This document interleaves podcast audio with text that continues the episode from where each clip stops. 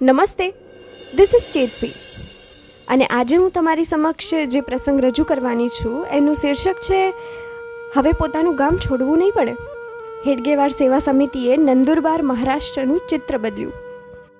આ પ્રસંગના લેખક છે વિવેક અસ્થાના અને અનુવાદિકા છે નિર્મળાબહેન સોની.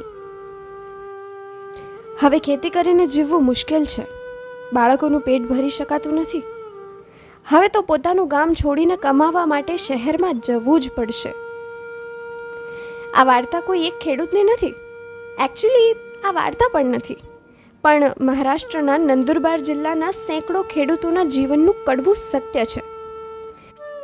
સડસઠ ટકા જનજાતિ વસ્તી ધરાવતા નંદુરબારના ખેડૂતો પાંચ હજાર પાંત્રીસ કિલોમીટરમાં ફેલાયેલા હતા.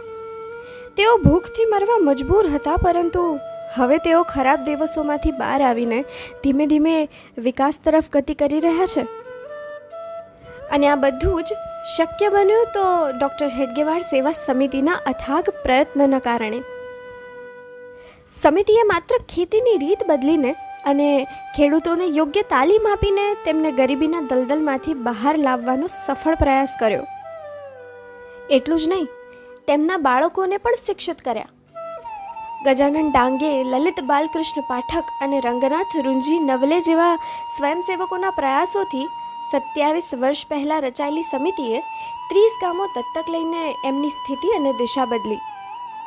એક સમયે મહારાષ્ટ્રના સૌથી પછાત જિલ્લાઓમાંના એક એવા નવાપુર તાલુકાના ખંડબારા વિકાસ બ્લોકના આઠ ગામોમાં નાબાર્ડના એક પ્રોજેક્ટ દ્વારા સેવા સમિતિએ કામ કરવાનું શરૂ કર્યું.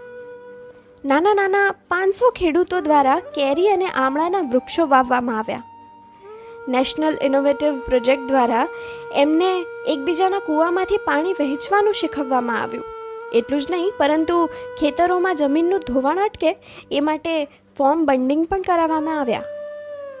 જેમાં ખેતરોના ઢોળા ઉપર ઊંડા ખાડાઓ ખોદવામાં આવ્યા અને પાણી અને માટીનો પ્રવાહ બંધ કરવામાં આવ્યો. ખેડૂતોના બાળકોને શિક્ષિત કરવા માટે સમિતિએ દસમા ધોરણ સુધી નિવાસી શાળા ચલાવી.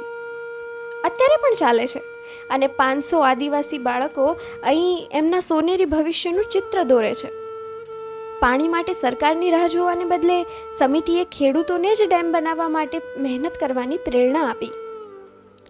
આઠ ગામના ખેડૂતો નીસુ નદીના પાણી પર નાના નાના બંધો બનાવીને નદીના પાણીથી એમના ખેતરોનું સિંચન કરે છે. સમિતિના મંત્રી અને ભૂતપૂર્વ જિલ્લા કાર્યકર નીતિનજી જણાવે છે કે દર વર્ષે દશેરાના આગલા દિવસે આ નદીના કિનારે નદી પૂજાનો કાર્યક્રમ યોજાય છે, જેમાં સેંકડો ગ્રામજનો ભાગ લે છે. અને હવે તો સરકારે અહીંયા સત્તર પાકા બંધ પણ બનાવ્યા છે.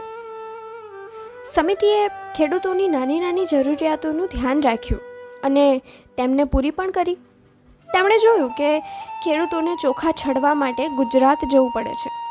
અને એમાં એમના ઘણાય પૈસા, મજૂરી અને સમય લાગે છે.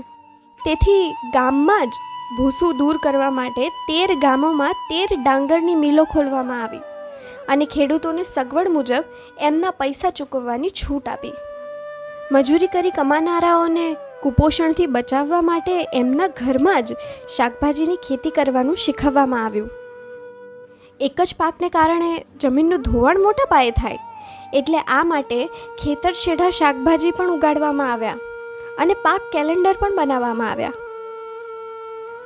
હવે વાત કરીએ ટેટીબાઈ કુશલ પાવરાની. આ મહિલાને એનઆઈસીઆરએ દ્વારા શ્રેષ્ઠ શાકભાજી વેચવા બદલ પુરસ્કાર આપવામાં આવ્યો હતો. આ મહિલાને સમિતિના સહયોગથી ચાલતા કૃષિ વિજ્ઞાન કેન્દ્રમાં તાલીમ મળી હતી. પશ્ચિમ ક્ષેત્રના વિસ્તાર સેવાના પ્રમુખ ઉપેન્દ્ર કુલકર્ણીના જણાવ્યા અનુસાર, ખેડૂતોના સ્થળાંતર અને આત્મહત્યા સામે સમિતિનું આ એક યુદ્ધ હતું, જેણે આ બાર ગામોમાં મોટી જીત મેળવી છે.